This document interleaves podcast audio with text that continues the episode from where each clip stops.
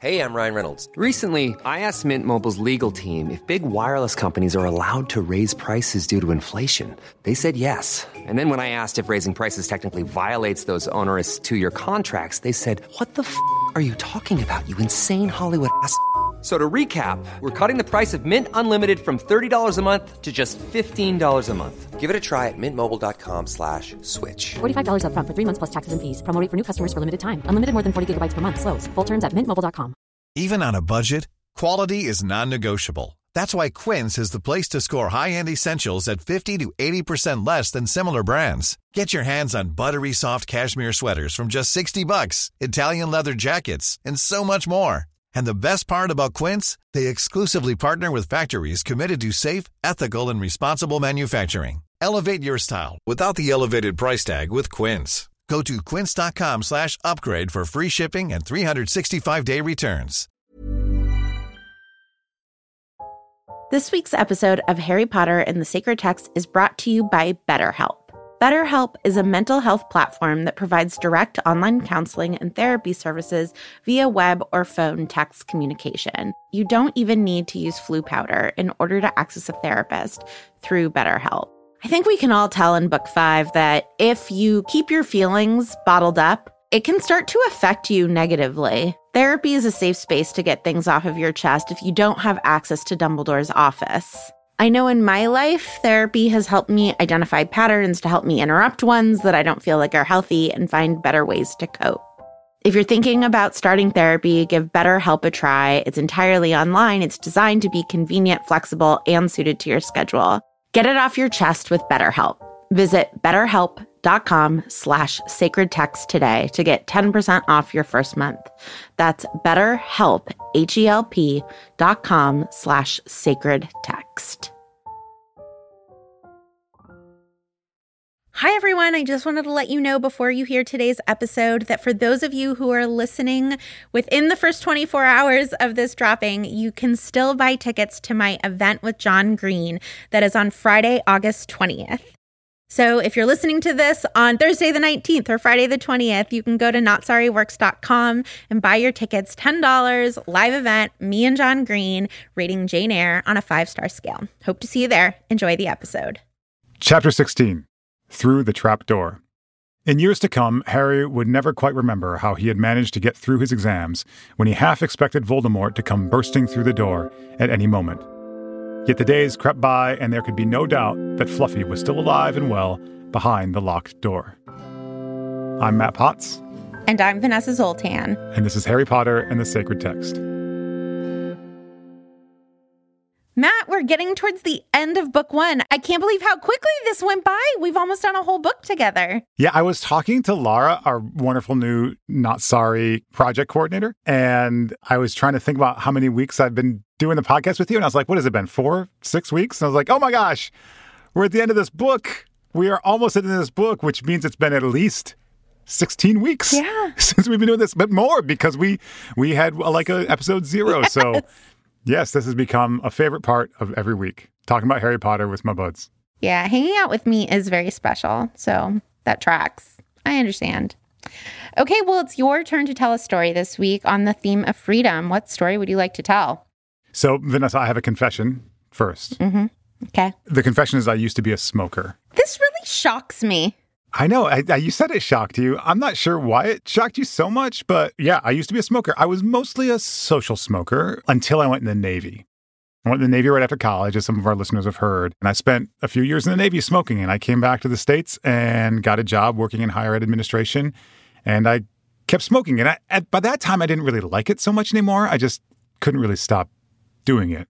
And then a mutual friend set me up with Colette. And I remember the few minutes before I met her, I had a cigarette to kind of calm myself down, relax. And then I went into this classroom and sat down in the back and met my future wife. And somehow in that conversation, I can't remember how it came up. You know, we sat together pretending to pay attention to this lecture for an hour and just really paying attention to one another. And somehow it came up that she just was totally opposed to tobacco usage and would not date anybody who smoked. And that was the last cigarette I ever had. And the reason I tell this as a freedom story is because I was a grown up at the time, like choosing to smoke or not to smoke was my own choice. But had I chosen to continue smoking, I would have not been free to do the thing that I really wanted to do more, which was to fall in love with with my wife, right, and build a life with her. You know, when we think about freedom, we tend to think about it as license to do what we want with what we want or how we want to do it. But another way to think about it is what do we need to do to become our best selves, right? To be free to be in relationship with the people we want to be in relationship with, or to be the kind of people we want to be. Sometimes that may mean doing things that feel like constraint. Right. I just love that definition of freedom because I think we've really gotten into this zero sum idea of freedom that I should be free to do whatever I want. I should be free to date Colette and smoke a cigarette. And it's like, well, that freedom doesn't account for like other people's consent, right? And other Mm-hmm. people's desires. And so I I love thinking of freedom as being bound up in sacrifice. I think that that's a much healthier and collective way to think about freedom. Yeah. This is actually a classic distinction in both moral philosophy and Christian theology between what's called negative freedom, which is like, you can't tell me what not to do, right? Right. And the more positive freedom, which is like, oh, if you imagine yourself to be the kind of person that is for other people, what do you need to do to be free to be that kind of person, right? Right. To be for Colette, I could not keep smoking. And so, like, you can read freedom on both sides of that scenario, but the one that actually builds us up and helps us grow is maybe the more positive understanding of freedom. How do we free ourselves to be for others rather than how do we become anxious about what other people are binding us to or how we're bound to other people? right. I feel like this is a very long chapter with a lot of stuff, and I feel like I should be more nervous about it, but I just feel like there's so much stuff. I can just name things. If I just hit all the high points, I'll, Yeah. it'll still go over 30 seconds. So I'm very relaxed today. Today's a very relaxed 30 second day. Oh my God, I'm so happy for you. Oh, wait, no, I just got nervous. I started thinking about how I would start it, and I was like, I don't know what happens first. How am I going to? Okay. Okay, Matt, I think you're going to do great. And that's all that matters, Thank is what. I think. On your mark, get set, go. So they have their exams and then they finish their exams and they're relaxing. And then Harry realizes, oh my gosh, Hagrid got tricked. Let's go talk to Hagrid. And they realize they confirm he was tricked. And they say, we have to tell Dumbledore, but Dumbledore's gone. And so Harry says, we have to do this ourselves. But Neville says, no, you cannot do this yourselves. And they say, yes, we can. And they go and then they go through, they, they play the music and get past Fluffy and get the devil's snare and then go to, uh, they catch the key. And then there's, there's a, there's the, the, uh, there's a troll and there's poison. And they get there and it's, it's neither Snape nor Voldemort. I have so many things I want to make fun of you for. I missed a challenge. I missed one of the challenges. You said Snape instead of Snape, I'm pretty sure. I said Snape. I- I'm not 100% Okay, that's sure. okay. That's my pet name for him. The thing that really excited me was that you got very sing songy about it. You Did were I? like, and then this uh, happens, and then this. It was like you were a cantor in Judaism. It was very, uh, yeah, I loved it. I like chapters like this. I forgot one of the challenges. I can't remember which the the which is the one I Chess, forgot. Hermione. Oh, chess. Chess. I forgot. So important. I mean, talking about freedom and sacrificing yourself, and I forget chess. Anyway, okay. You Okay. have 30 seconds on the clock, Vanessa. Okay, count me in. Uh, make sure you mention chess. Three, Okay. two, one, go. So the kids are like, we have to get involved. And they go to McGonagall and they're like, we need to talk to Dumbledore. And she's like, you guys are so not important enough. And I will take away 50 points from Gryffindor again. Yes, Mr. Weasley, I will. And Neville is like, oh my God, guys, she's going to take away points. And then Harry pretends to be the Bloody Baron to get past Peeves. And then they go down and Hermione knows about Devil's Snare and Hermione knows about logic. Ron happens to know about chess, which is very helpful. Harry knows about keys. They don't need to know about trolls. And then they he goes in. I didn't say to where or to what, but he does okay. go in. It doesn't really say where to or to what. So excellent Yeah. work. Excellent work.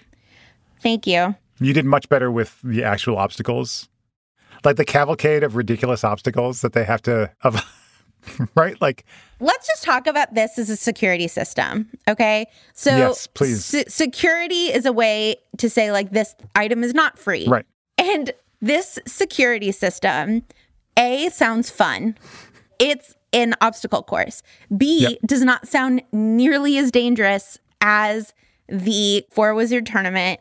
Like Hogwarts's priorities as to like what they want to make dangerous and what they want to make like open and free to students is so confusing to me. Yeah, it's also like they're wizards, right? Don't include a potion that gets you through the fire. Just put up the fire, right? Like, I mean, right. Presumably the person that put up the fire could take the fire down later. I mean, I don't understand why, like, here's this really dangerous thing where you only have a one out of four chance of getting through. Like, that's not a good security system. That's It's such a bad security system through and through. Let's just be honest, so bad that an 11 year old, really untrained wizard gets through. Yeah. But like, this is a real question, Matt. Like, Okay. were they not scared that Voldemort was actually going to try? Is this like the effort you put in when you're like, there's a long shot that he's going to try? Like, what is actually going through their heads? Because Gringotts is more secure and they moved it from there. So, what is going on here? I mean, if we're taking this seriously, and that's what that's the wager of sacred reading, right? We're not just Yeah. saying that it's a kid's book. We're saying something else is going on, right? There could be overconfidence in the protectiveness of either Hogwarts or Dumbledore, right? The main protection is that it's here and that the series of obstacles maybe actually is more for kids because they actually don't think that any of the staff members are allied with Voldemort and they actually don't think Voldemort or any of the Death Eaters can get into Hogwarts. They don't want super deadly stuff because they just want to keep children out.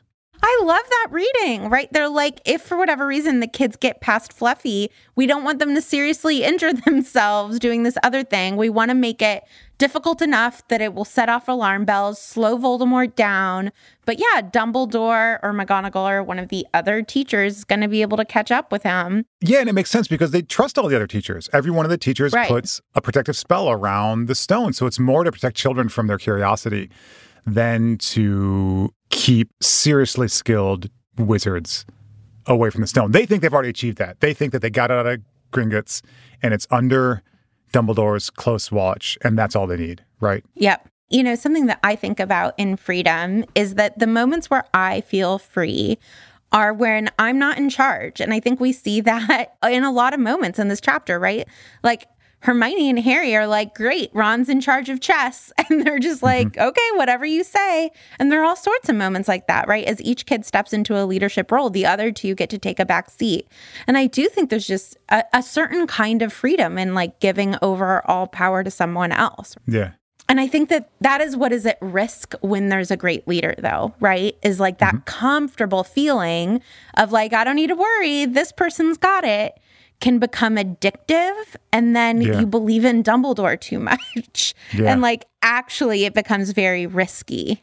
Yeah. This is really interesting because I hadn't been thinking about freedom as it relates to responsibility, but I think that's what you're suggesting, right? Yeah. I think that as an adult, the moments where you are free from responsibility are incredible. Yeah. If we think about that climactic moment when Ron does say, You have to let the queen take me, part of the reason that I think Harry and Hermione, who are super loyal friends, feel free to say okay is because he is in charge. Like they have acknowledged that he knows chess better. Yeah. And he is the one in charge. And therefore they can actually do the thing which they don't want to do, which is to let him get knocked out by the queen or worse. I mean, they don't know that he's only going to be knocked out. They think it could be worse than this potentially, right? I also think about this at the beginning of the chapter, right? Like they go to McGonagall to find Dumbledore. They want Dumbledore because it's his responsibility, right? But he's not there to take it up. So they are no longer free to ignore it. They have to be responsible for responding to the crisis in a direct way. this conversation with McGonagall goes so poorly. Like, if Dumbledore's not around, McGonagall's a great backup. Why doesn't this conversation go well? The easiest person to blame for me is Dumbledore, of course. Yeah, Right. okay, great. Hogwarts should be safe. I think McGonagall is super severe in her response to Harry, Hermione, and Neville after they get rid of Norbert because she knows that there's something unsafe in Hogwarts. That the Philosopher's Stone shouldn't be here, the three headed dog shouldn't be here, the troll should not be under the school. Like all these unsafe things are present. So in this moment, like she doesn't think the risks are as grave as the children know they are.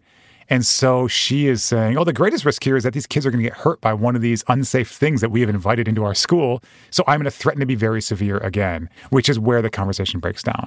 It's this threat of her severity. So, in the immediate sense, it's because she's so severe and doesn't hear what the children are saying. But in the broader sense, it's because the school has been left unsafe that she feels compelled, I think, to be so severe with her threats.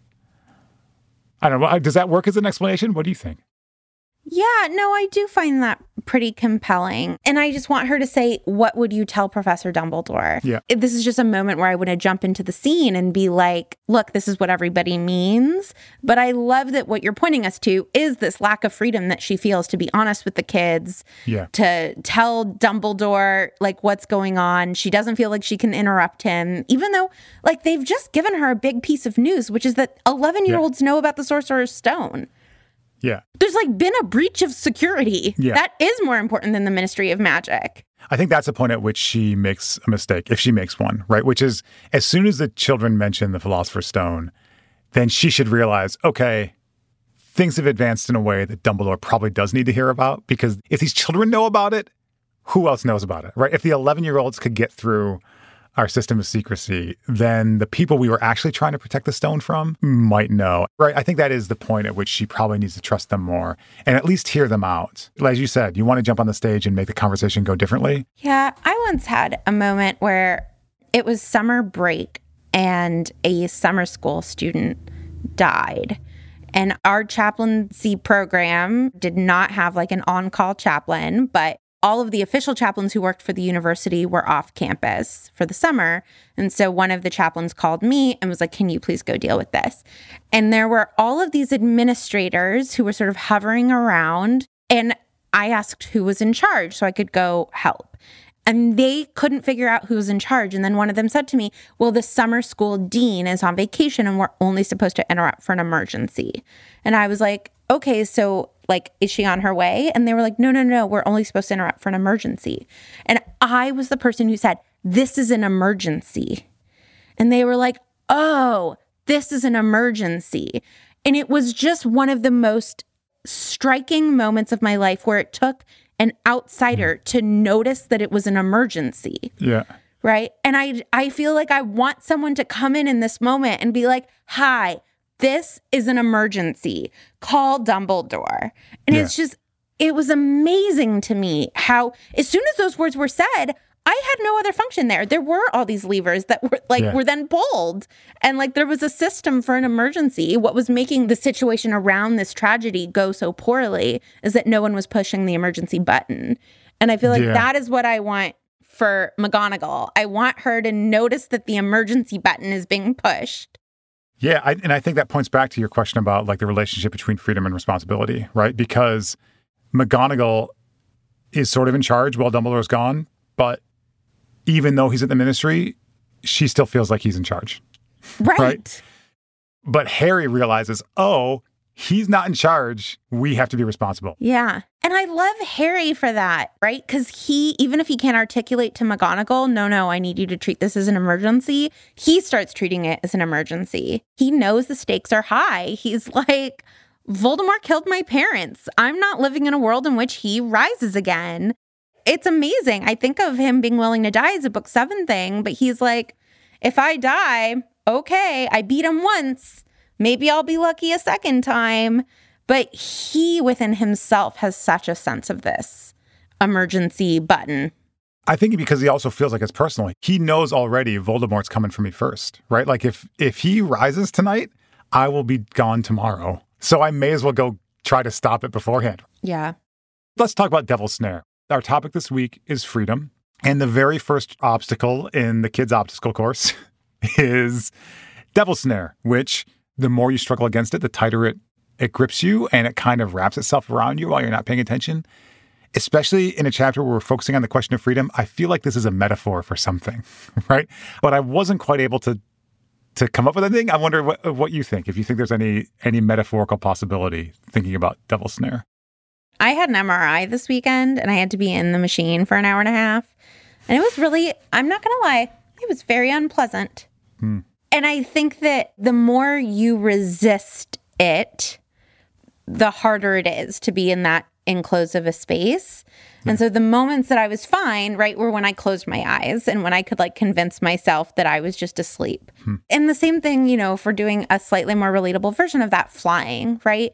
You can really work yourself up into a panic if you are resisting the fact that you are in an enclosed space and you can't get out.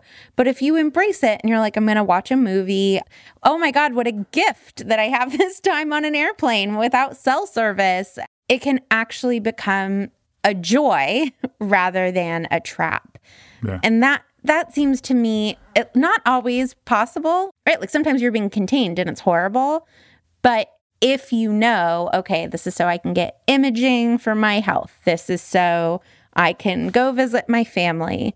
I feel like we can just try to stop resisting and it becomes easier. Yeah, that's interesting. I mean, that, that's certainly one of like the attributes of devil snare. The more you resist, the tighter it pulls, and so there's a relationship between the thing which binds you and how uncomfortable that binding is, right?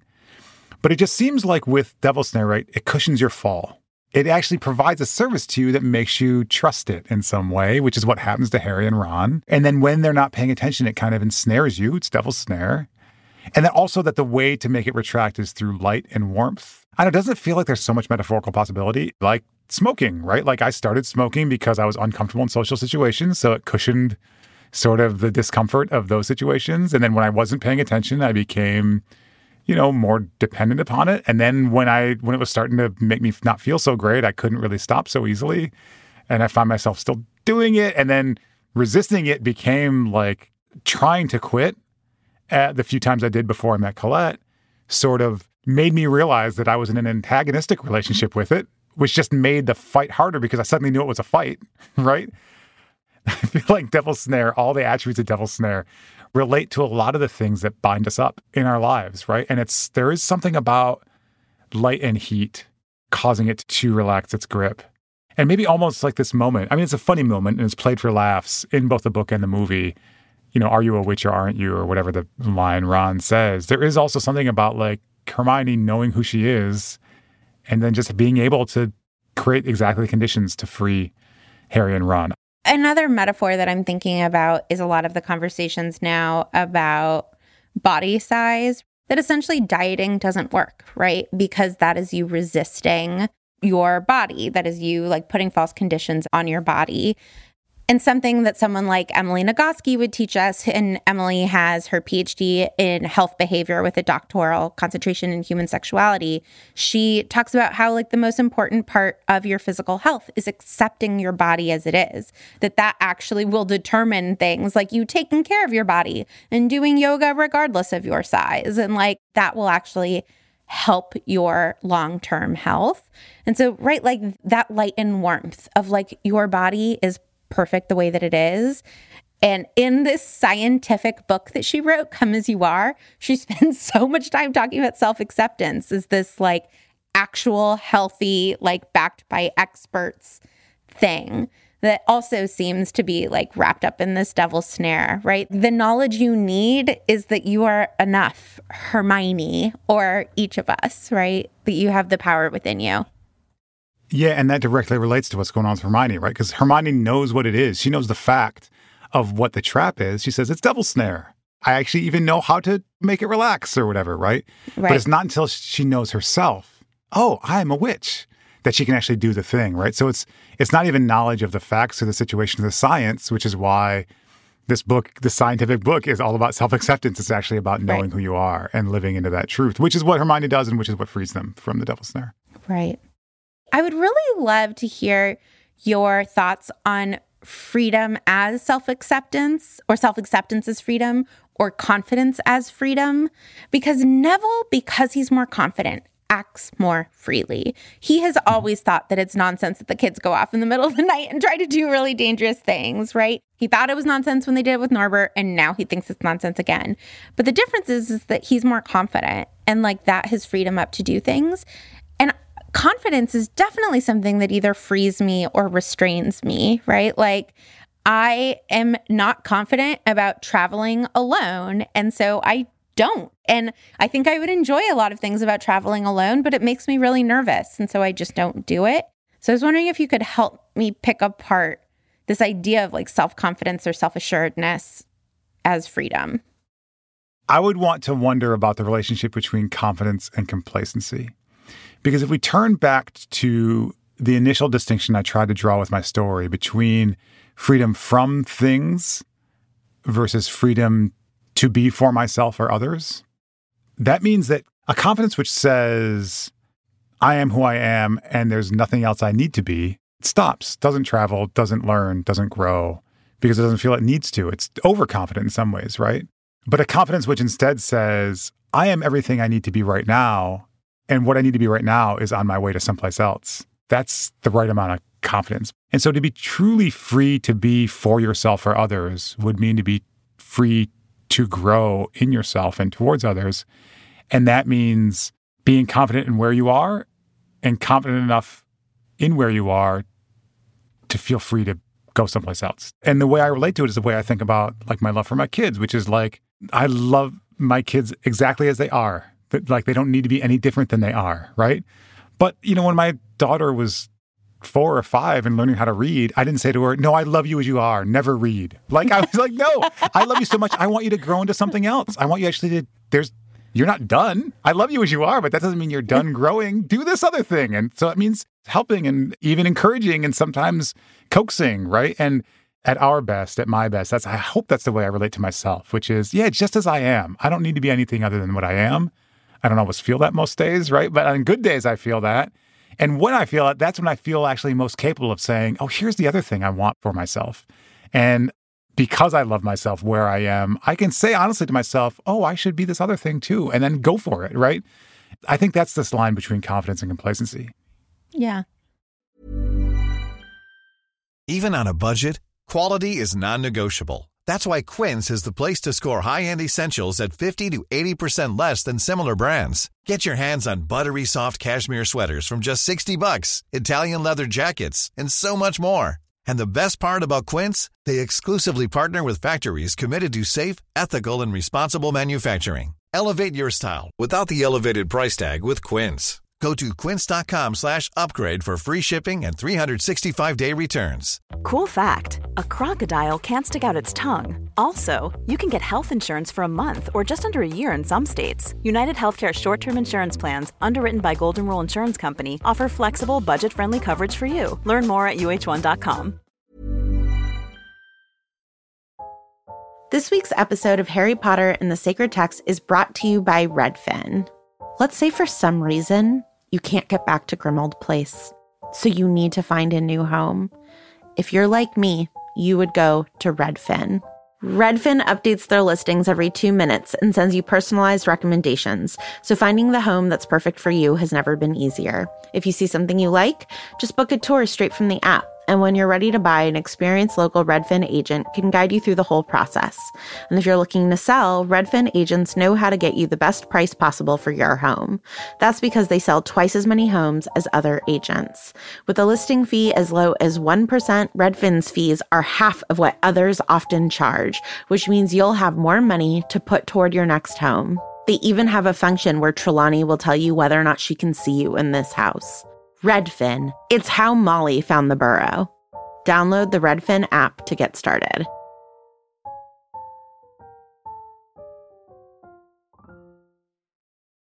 Okay, Matt, there's one other place that I want to talk about freedom because I found it very amusing.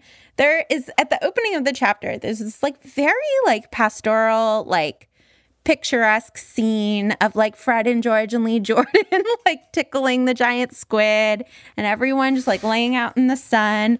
It actually sounds wonderful. A week of break on campus after exams, but before you get your results, where you're just like hanging out at school. Yeah. Sounds amazing. Yeah. So they're all just like hanging out, eating good food, and enjoying the good weather. And then they come inside, and McGonagall and then Snape are like, go outside.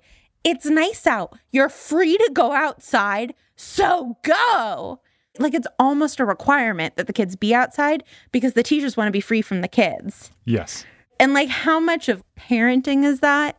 Where you like agree to let the kids Yep. watch a movie and you're like, sure, because I'm That's right. generous. You're welcome. yeah, That's right. exactly. And now while you're watching that movie, I'm going to go have some quiet time to myself, which is exactly what I want. yes. I mean, there's also just sort of maybe like the end of the year factor, which is just kind of like, come on, the year's over. Just let's just get through the year. One more night.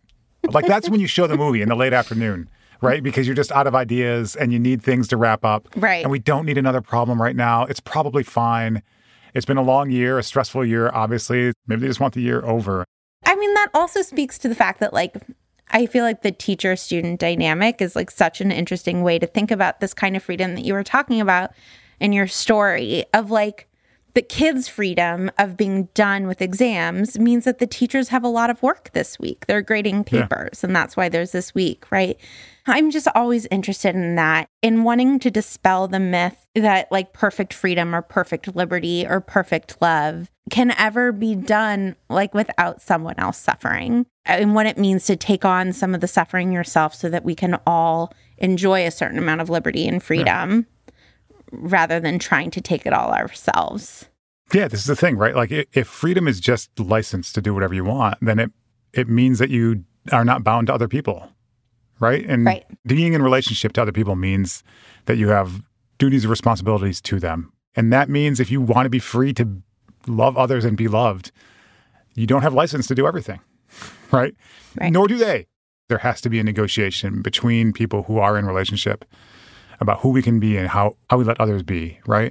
And that's the other side of freedom, which is important, which is letting people be who they are. It is a negotiation. It's never entirely one thing or the other. I do think that that is something that frustrated so many people about J.K. Rowling's rhetoric was that she made this really long statement with misinformation about trans people, dangerous misinformation about trans people, and then would complain about people boycotting her books or being upset about it. And she kept saying freedom of speech. And I think mm. that a really wonderful retort was freedom of speech does not mean freedom from repercussions, right? Like, yes, you can say whatever you want legally, and we are free to disagree with you and to stop buying your books and to loudly condemn you. And this conflation of like freedom of speech means that you have to just accept everything that I have to say Right. was just like one of the many really frustrating things about that whole cycle. Hmm. Yeah, and I think that she's, especially in this instance, is emblematic of a larger kind of misconstrual of the nature of like something like censorship. When you hear people talking about cancel culture, you hear them talking about cancel culture on cable news and on Twitter accounts with millions of followers. Like, right? Like you you have not been censored. You were finding out that people don't like what you're saying, and that's that's okay. That doesn't mean you've been censored. That means this is what free speech looks like. It doesn't just mean everyone has to pipe down and let your words stand. It actually means the free flow of ideas, and that and that we get to argue with you if we want to. Yeah, and that is a mark of I right privilege. And I think, like you said, I think that she has enjoyed enough for long enough that maybe full license is what she identifies with freedom rather than this idea of responsibility or obligation. Yeah.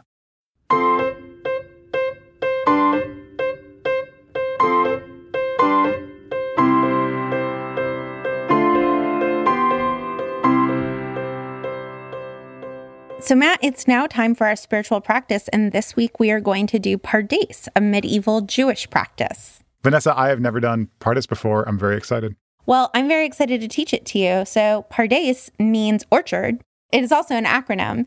And so it stands for these four words Pshat, Remez, Drash, and Sod. And it's a four step reading practice. It is similar to Lectio Divina, but it's also different in some really exciting ways. And so I will walk you through all four steps. And all you have to do is pick a sentence at random.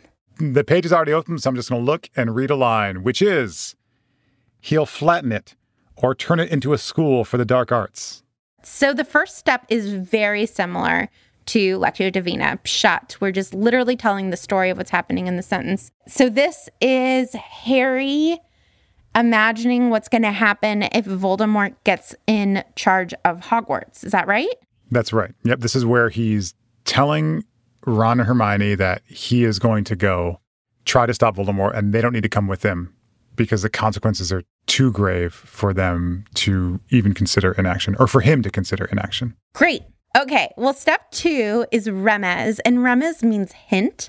And one of the ways that Talmudic scholars do this is they like track a word within the text, like within the Torah, for example. So if, you know, they pick the word ark, it's like the Ark of the Covenant, Noah's Ark. What does that mean? It means that the Ark of the Covenant is like a ship that takes us on a moral quest, right? Like, what do these words mean in different contexts?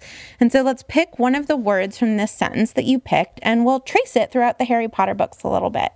Oh boy. Which word do you think that we should pick? There's something about the word flatten, which is standing out to me. Harry's always flattening his hair because his hair sticks up. That's true. I mean, he's speaking about flatten metaphorically here. He's saying that Voldemort will destroy the school, right? And I mean, that doesn't quite happen at the end of the seventh book, but I feel like that happens to the ministry, right? They go in and tear up the ministry and basically, well, they occupy it. That's different than flattening it. Like they make it a shell, but Well, you can flatten something that gets reinflated, right? Like a tire can get flattened Hmm. Yeah. and then reinflated. And so I would argue that Hogwarts does get flattened in book seven. Hmm. Yeah. It becomes like a mockery of itself, Yeah. right? Like, and so it gets the air put back into it, but yeah. it is very flattened. Oh, you're right. Yeah, I hadn't thought of that. Yeah, you're right. He does destroy it in his own way, right? And and the ministry too. Hmm. I think Harry literally means it'll be rubble, right? But it's Right. actually more useful for Voldemort to say no. It'll be an instrument of of our form of wizarding supremacy and of my power, right? Which is Yeah. an, a, a- like a spiritual and a more grave form of flattening, actually, or destruction. Right. I just had a vision of the Dementors approaching Dudley and Harry, and sort of how, for all his bravado, how Dudley is just flattened by the literal specter of of the Dementors as they approach him. Yeah, I really love that. Okay, so we have like Harry flattening his hair. We have Voldemort flattening the school. We have the flattening of Dudley.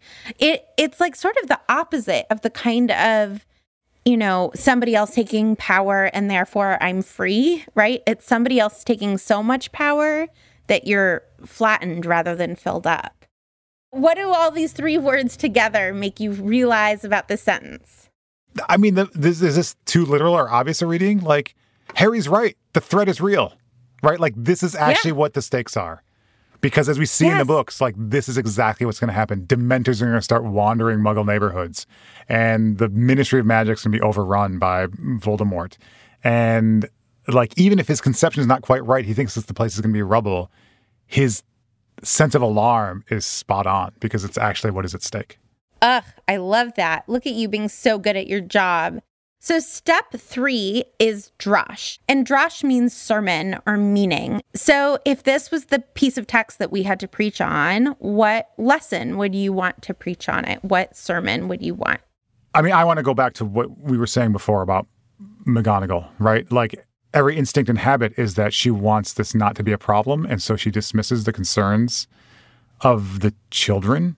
But what she needs to do is just take them seriously. And I think that the sermon I would want to give is is listen to the vulnerable, right? Like even if you think you know better, or if the habits of your life make you not want to trust their opinion, just stop and really try to ask the additional question.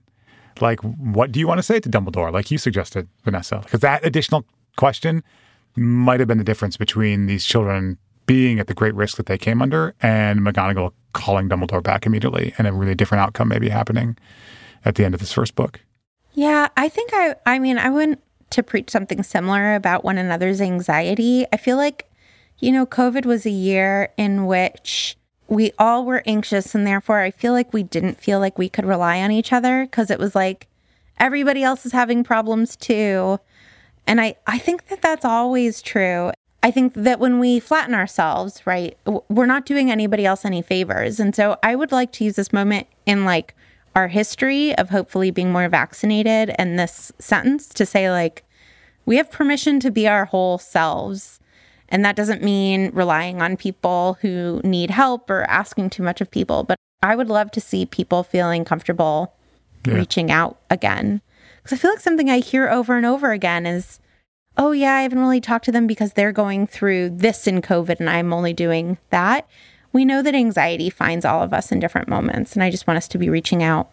I mean, just just talking about COVID and freedom, like as we record, the Delta variant is is really becoming incredibly widespread and dangerous. And I'm sure that by the time this airs, it'll be even more so.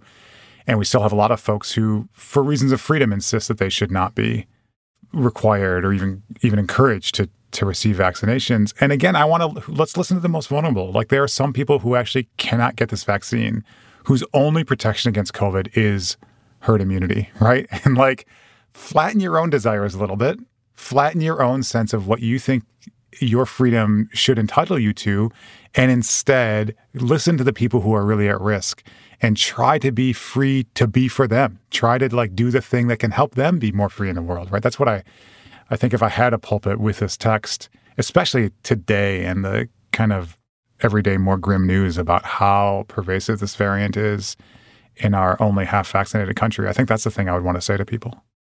Yeah. Well, step four is Sod, and Sod means secret. And the idea is just that the text holds a secret for us, and that by working on it together in this way, it's possible that we've sort of like loosened the ground and a secret could emerge. So I will read the sentence one more time, and we'll just sit in silence for a moment and see if a secret emerges for us. He'll flatten it or turn it into a school for the dark arts.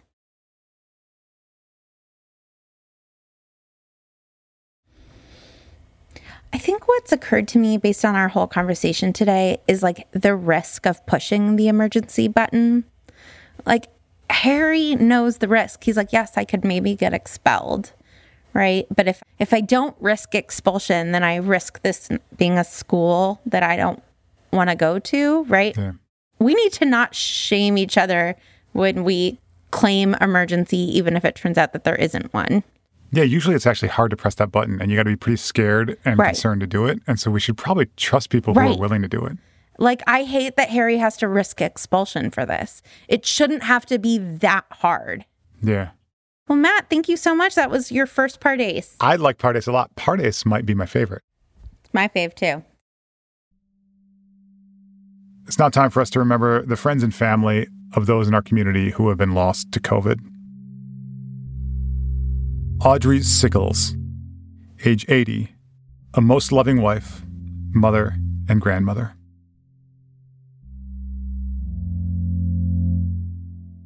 Chris Clark, 29, a best friend and adventurer.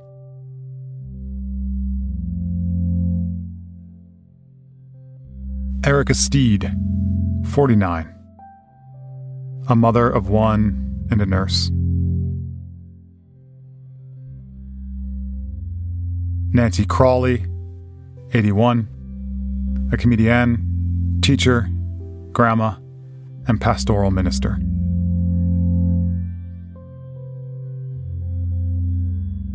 Harold Hetchko, 65, a father, husband, neighbor, a great piano player, and psychotherapist.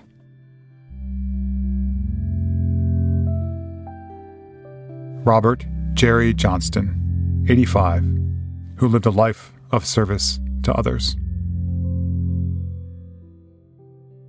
Let light perpetual shine upon them. This week's voicemail is from Claire. Hello, Sacred Text team. Thank you for your wonderful podcast. I'd like to bless Petunia Dursley.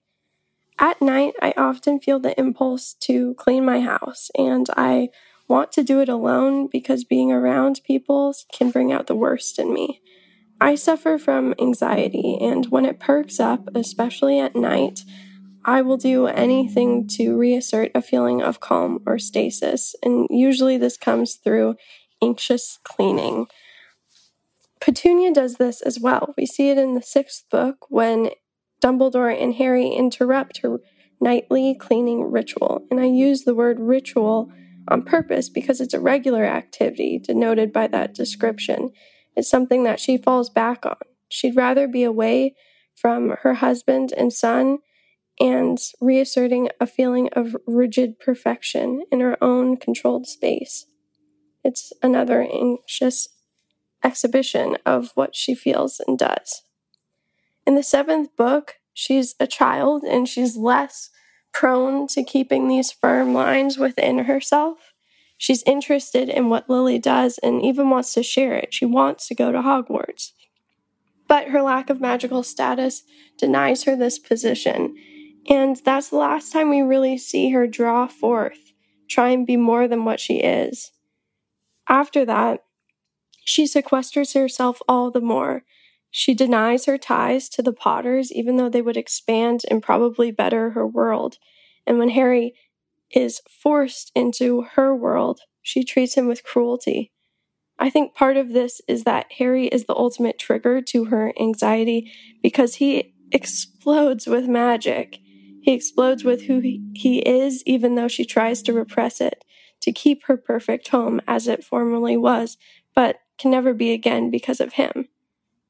This does not excuse the abuse and cruelty she shows to him, and nothing ever will but it does lend me a sense of understanding for her state of mind as she conducts her nightly cleaning ritual despite everything going on around her and inside of her. So I'd like to bless Petunia and everyone with an anxious mind and clean kitchen, like me. Claire, thank you so much. I love your blessing as a, a reread of Petunia. And I too am an anxious cleaner. Nothing makes me feel more in control of the world than being able to have a clean tub. So I really feel you. And I just really, I love this rereading and I'm very grateful for it. Yeah, thank you, Claire. I, I'm sorry that you struggle with anxiety, but I'm glad that you've found a practice and a ritual that eases your anxiety. And it's a really just generous and caring reading to extend that to Petunia. And so I'm grateful for it. I'm also really grateful for you saying that, you know, it's not an excuse, it's an explanation. And and sometimes the best sort of blessing is to just try our best to understand those, even those whose actions we condemn. So so thank you for your voicemail. So Vanessa, we just had a blessing of Petunia. Who would you like to bless this week? I want to bless Hermione. She does like something that's really vulnerable, right? She like gets sentimental in front of a boy at the age of 11. I he even is like Hermione, right when she hugs him, and I just think that it's very sweet and as someone who gets like oddly sentimental with people and like often wants them to know how much I care about them, I'm very proud of Hermione for being so brave and just wonderful and vulnerable and sharing her feelings. So, good job, Hermione. It makes Harry feel good, even if he pretends like it doesn't. Totally. Who do you want to bless? I want to bless Ron. Uh, we both have really obvious blessings this week, but sometimes it's good to bless people for the obvious things. They deserve right? them. I think I might want to point to something less obvious for him saying in that moment, You two are crap at chess. I'm the one who's leading the chess challenge, right? Because Hermione's brilliant and he knows she's brilliant and a better wizard in almost every way. And Harry is brilliant at Quidditch and can fly his broom around like nobody's business. And in this friendship, he often, I think, throughout the books, is sort of less skilled than the other two in a number of ways. And I love that in this moment, he just says, Listen, I am the best one at chess. Both of you do what I say and they know it's true and they do. And I, I love that just moment of confidence of knowing who he is really well, embracing it and being able to speak it to his friends who all are also able to hear it. Vanessa, next week we are reading chapter 17, the final chapter of the book, The Man with Two Faces. I think I know what our theme is, but tell me what our theme is. Yeah, so it's the last chapter of the book. So we always read the last chapter of the book on the theme of love. So we'll be doing that. Sounds great. Can't wait to talk about love with you next week. You've been listening to Harry Potter and the Sacred Text. Follow us on Twitter, Instagram, and Facebook. You can find listeners who are discussing the episodes in the Facebook Common Room. Join our local groups and come and join the community of people supporting us on Patreon. You can leave a review for us on Apple Podcasts or send us a voicemail with your blessing. We are a Not Sorry production. We're edited and produced by AJ Yaramas. Our engineer is Erica Wong. Music is by Ivan Paisau and Nick Bull, and we're distributed by ACAST. We'd like to thank Claire for her voicemail this week, Molly Baxter, Julia Argy, Nikki Zoltan, Casper ter Kuile, Emma Smith, and Stephanie Paulsell. And of course, we also want to thank everyone who sent in the names of their loved ones. Thank you, everyone, and we'll talk to you next week.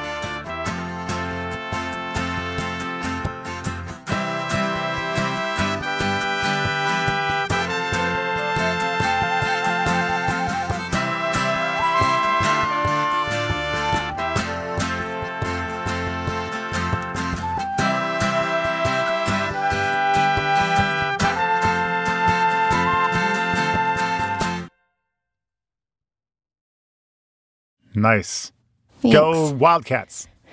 Is that what they are? It's a guess. Um, if if you don't know, say Wildcat. You're probably right. Yeah. this week's episode of Harry Potter and the Sacred Text is brought to you by Redfin. Let's say for some reason you can't get back to Grimmauld Place, so you need to find a new home. If you're like me, you would go to Redfin.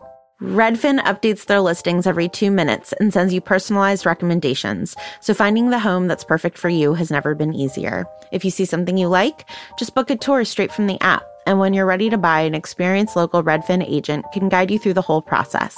And if you're looking to sell, Redfin agents know how to get you the best price possible for your home. That's because they sell twice as many homes as other agents. With a listing fee as low as 1%, Redfin's fees are half of what others often charge, which means you'll have more money to put toward your next home. They even have a function where Trelawney will tell you whether or not she can see you in this house. Redfin. It's how Molly found the burrow. Download the Redfin app to get started.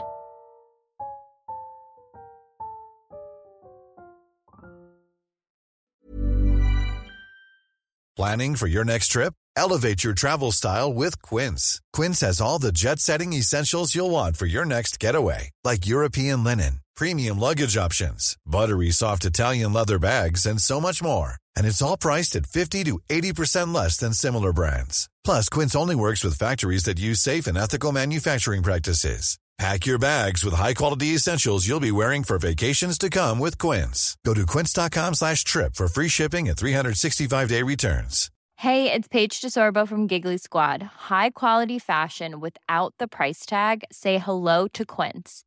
I'm snagging high-end essentials like cozy cashmere sweaters, sleek leather jackets, fine jewelry, and so much more. With Quince being 50 to 80% less than similar brands. And they partner with factories that prioritize safe, ethical, and responsible manufacturing. I love that. Luxury quality within reach. Go to quince.com slash style to get free shipping and 365 day returns on your next order. Quince.com slash style.